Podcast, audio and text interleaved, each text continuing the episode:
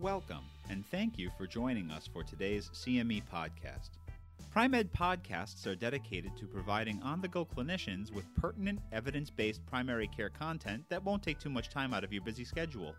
Information about C M E credits and faculty for today's podcast can be found within this activity's landing page on primed.com slash podcast. That's pri-med.com slash podcasts. Be sure to also go to this location in order to claim your C M E credits after the program. Thank you, and enjoy. Welcome to Pri-Med's podcast on frequently asked questions on the topic of systemic lupus erythematosus. Today we are joined by Doctor Sarah Tedeschi, a rheumatologist out of Brigham and Women's Hospital in Boston. Thank you for joining us, Doctor Tedeschi.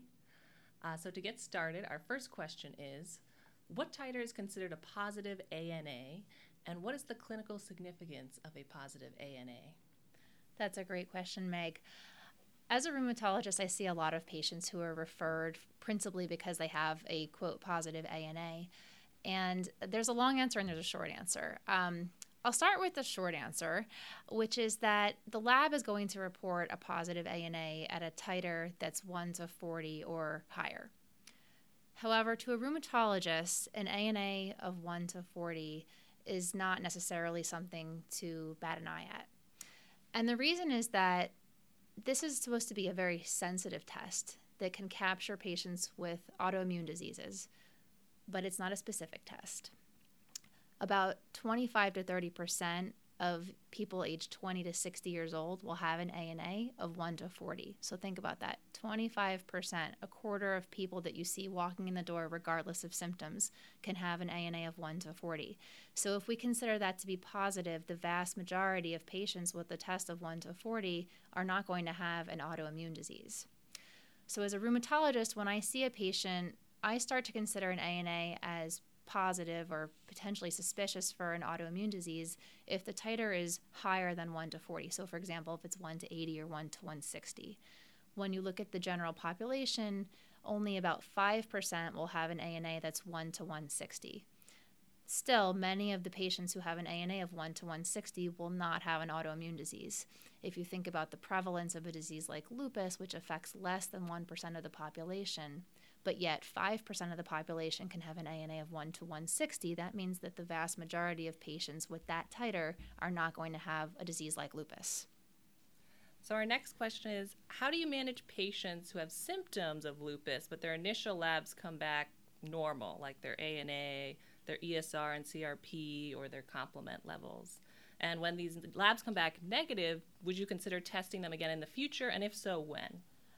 It really depends on what the symptoms are and who the patient is. So for example, if it's a young woman who's coming in with joint swelling, her hands are stiff in the morning, she has maybe some rashes that seem unusual, and yet she has a normal A N A, E S R, complements, then we start to think about other diagnoses that could explain the symptoms. For example, rheumatoid arthritis. Maybe it's something like early onset systemic sclerosis, or maybe this patient has musculoskeletal pain that's causing hand pain and maybe even stiffness, but it's not an autoimmune disease. If the patient has presentations or symptoms that are more severe, for example, the patient's been found to have fluid around the lungs or around the heart with a pleural or pericardial effusion, or they're having unexplained fevers, and yet all these tests are negative, I think at that point I might repeat the tests again in a couple of weeks if the symptoms persist, but also I would evaluate again other possible diagnoses. Does this patient have an occult infection, a tick-borne illness? You know, heaven forbid they have a malignancy, but that's always on the differential of somebody who has ongoing fevers and constitutional symptoms. So the de- the, the symptoms matter, the demographics matter. You know, if it's a young woman presenting with inflammatory arthritis and rashes and serositis, then lupus is higher on the differential in my mind than if it's, let's say, an eighty-year-old man who's coming in with persistent fevers and serositis. In that case, I might be more worried about malignancy in that patient. And so our next question, are there any dietary and or supplement recommendations that we can recommend to patients to help prevent or reduce lupus flares? There's a lot of patient interest in this, and unfortunately the amount of data that we have does not match the amount of interest that patients express to us. Um, there are a number of studies looking at dietary factors and the risk of developing lupus, and I'd say on the whole the data do not suggest that there's any particular dietary factors that influence the risk of developing lupus. Among people who already have lupus and are curious to know if there's anything they could change in their diet, again, there's not much data. Um, you know, omega three fatty acids in general have been shown to be potentially beneficial in a number of autoimmune diseases. I think the data in lupus are a little bit more mixed, and um, part of that is that there's not there are not as many patients with lupus as compared to other rheumatic diseases like rheumatoid arthritis, so it's difficult to study questions of diet in lupus cohorts because they're just not as large in general. Um, we generally tell patients they shouldn't eliminate anything from their diet altogether unless they feel like it's really exacerbating their symptoms, and even then that would be on a patient-by-patient basis. We also don't want patients with lupus to develop vitamin or mineral deficiencies because they're avoiding certain foods, because that could, for example, lead to anemia, and that could then cause them to have symptoms. Or it could be confusing in terms of whether the anemia is attributable to lupus or whether it's due to a vitamin or mineral deficiency. I wanted to ask a quick follow-up. Mm-hmm. Um, the only other thing we think about, too, is vitamin D, I think, and calcium mm. supplementation. Yeah. I just wanted to be clear. Are those things still recommended for people with lupus in order to prevent bone disease long-term? Oh, that's a great question. I actually just, uh, this is one of my research interests, and I just um, completed a study focused on this, so I can tell you what we found. Um, so bone health in patients with lupus is really important because lupus itself is associated with fracture risk. And then, of course, the treatments that we use for lupus, like glucocorticoids, are associated with increased risk for fractures. So there's a lot of interest in bone health. And then separately, there's a lot of interest in vitamin D and lupus in general. Um, there's many, many studies that have looked in a cross-sectional manner at you know, how much vitamin D patients have in the blood and then how active is their lupus. Generally, we find that patients with more active lupus have lower vitamin D levels, but it's not clear if that's a cause-effect relationship or not. It could be that the lupus activity itself is causing lower vitamin D rather than it, that it's low vitamin D that's causing higher lupus activity. So we generally recommend to patients to follow the American College of Rheumatology guidelines on glucocorticoid-induced osteoporosis prevention. That means that any patient with lupus who's taking, or really any patient with rheumatic disease, who's taking prednisone seven point five milligrams per day for three months or longer should be taking vitamin D every day, calcium, which could be through the diet, and then a bisphosphonate should be considered, especially if they have normal renal function. Moving on to our next question, mm-hmm. um, should all patients with antiphospholipid syndrome be put on antiplatelets and or anticoagulation? I want to clarify first that we're talking about antiphospholipid syndrome as compared to positive antiphospholipid antibodies. That's a really important distinction. Many patients with lupus can have positive tests for lupus anticoagulant or anticardiolipin or beta-glycoprotein, uh, beta two G P one, but they don't actually have a history of thrombosis or recurrent obstetrical complications. So if the patient is in that category of just positive antibodies but no thrombosis and no obstetrical complications, that patient does not need to be on antiplatelets with some you know, asterisks there um, or anticoagulants. I'd say the one situation in which I would consider putting a patient on an, just an aspirin, for example, as an antiplatelet ag- agent in that particular case would be somebody who has potentially very high cardiovascular risk because of family history. Um, I can say, for example, I have a patient who has triple positivity of lupus anticoagulant, anticardiolipin, and beta two G P one, and has a family history of premature coronary artery disease. And this particular patient is a male who has these assays all greater than All, all of his labs are greater than assay. So I took this cardiologist and we decided to put him on an aspirin, but that's an unusual case. Most patients with lupus will have an intermediate or maybe a slightly elevated titer, and in that case I wouldn't put them on a prophylactic aspirin. If a patient has positive antiphospholipid antibodies and has a history of thrombosis or recurrent obstetrical complications, that would be defined as antiphospholipid syndrome, and those patients most definitely need to be on anticoagulation.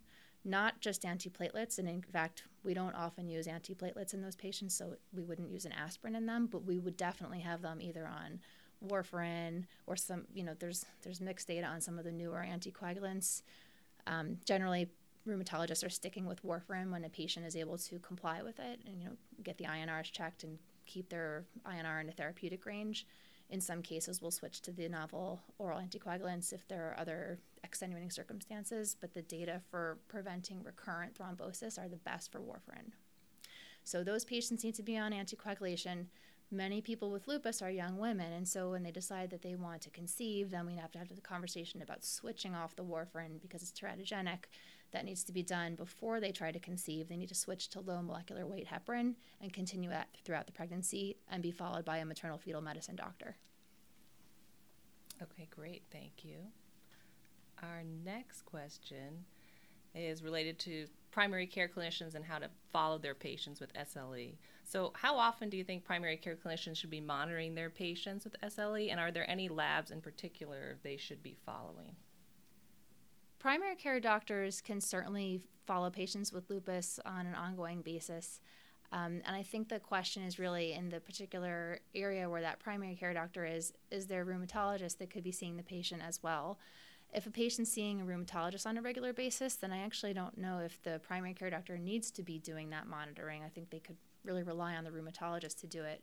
Um, in general, if the rheumatologist is seeing a patient, what we do is we monitor them every three to six months, depending on how active their lupus is.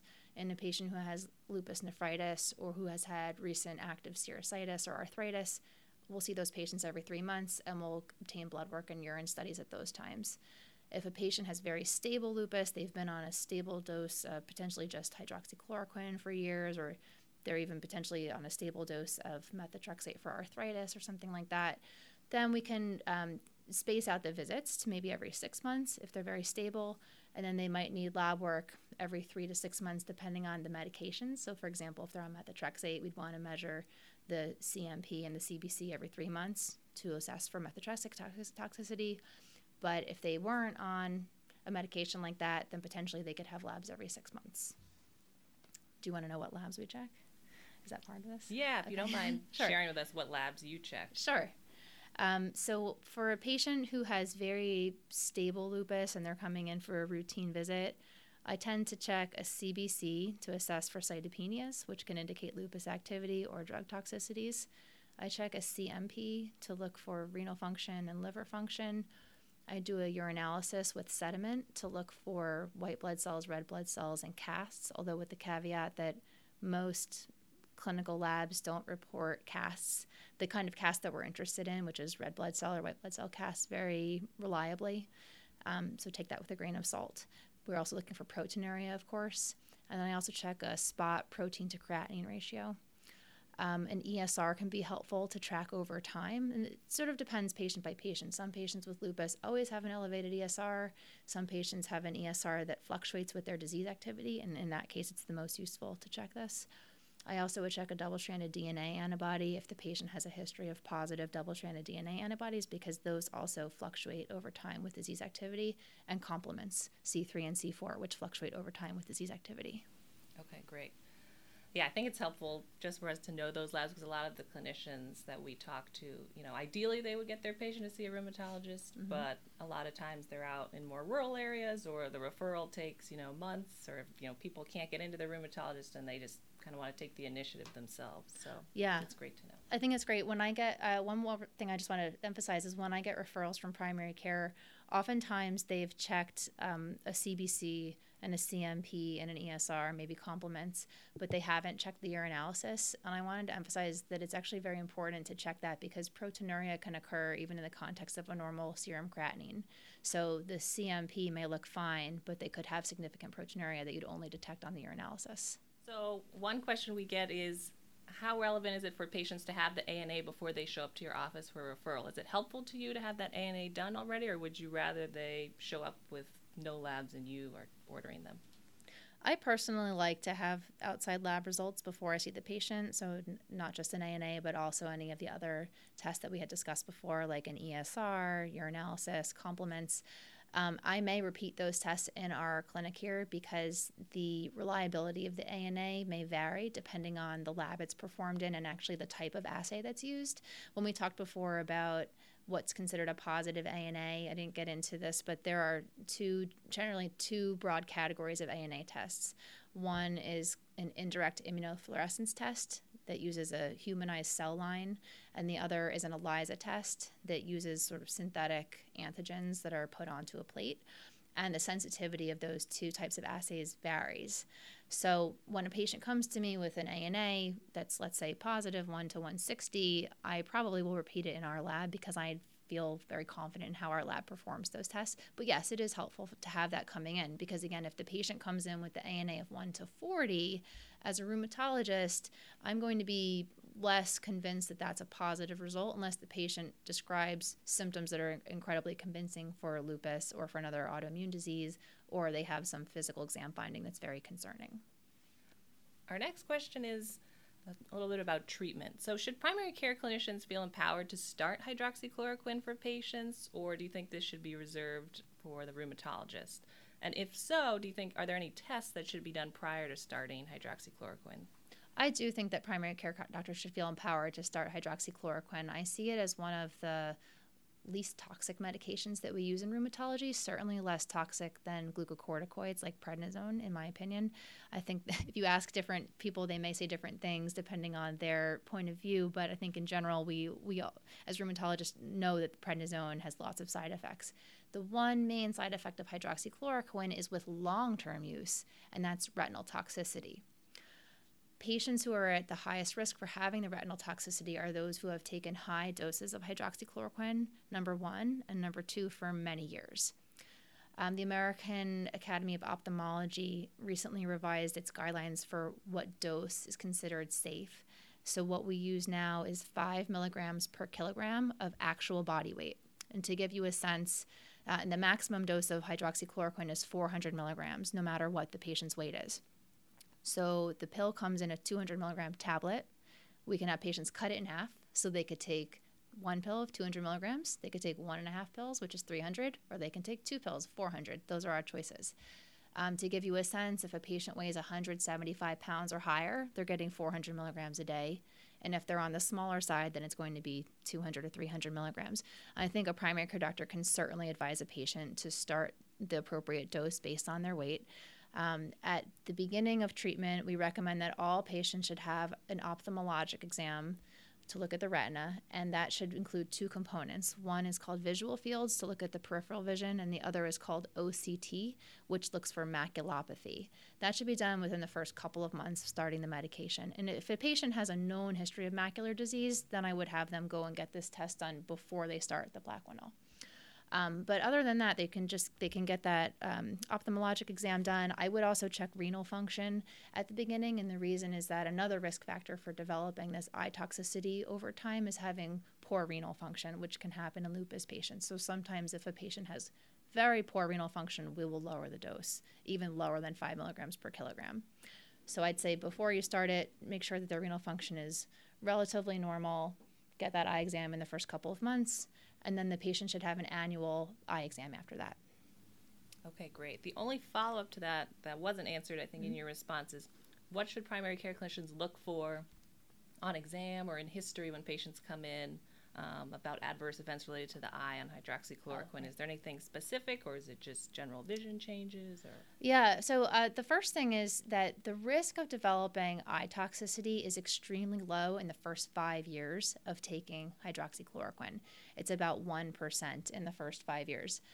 So if a patient started hydroxychloroquine a few months ago and they now say they're seeing floaters um, or something else, I'd say that's not going to be from the hydroxychloroquine. I reassure patients of these types of things all the time. Um, you could always have them see the ophthalmologist if they were concerned. Unfortunately, patients don't usually develop symptoms of hydroxychloroquine eye toxicity until the damage is very severe.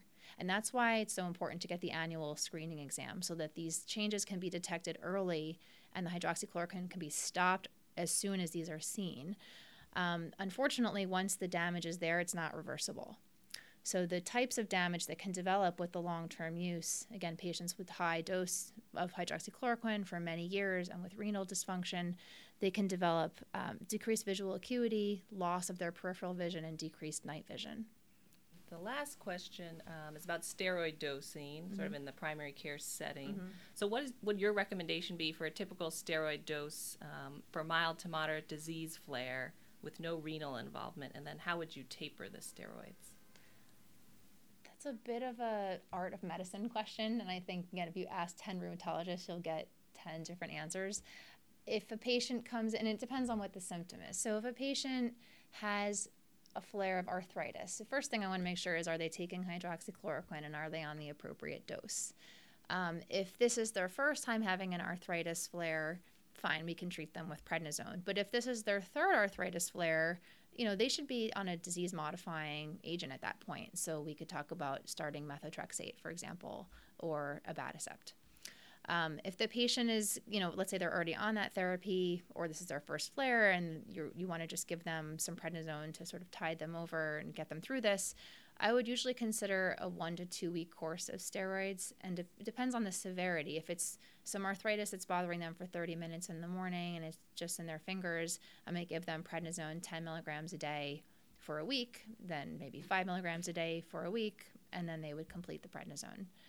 If they, uh, you know, by contrast, if they had a flare of serositis, and they probably had been seen in the hospital, or they at least had a chest x-ray to look for pleural effusion. Let's say you see a small pleural effusion, they're having um, pain with inspiration, and they have low complements, and a E S R is elevated.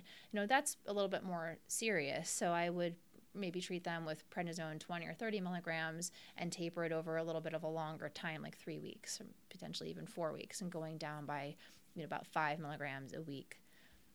But it, it really depends on the clinical scenario and how the patient's responding. I ask patients to contact me when they're in the middle of the prednisone taper, because I don't want to just taper it off and not talk to them for a month.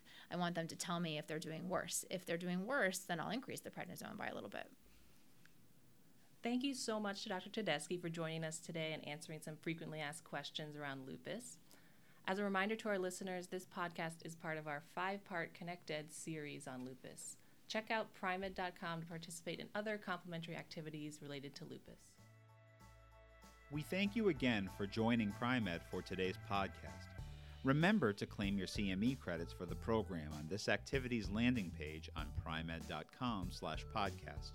That's P R I dash M E D dot com slash podcasts. Also, be sure to check out all of our other podcasts and primary care activities on Pri Med dot com as well.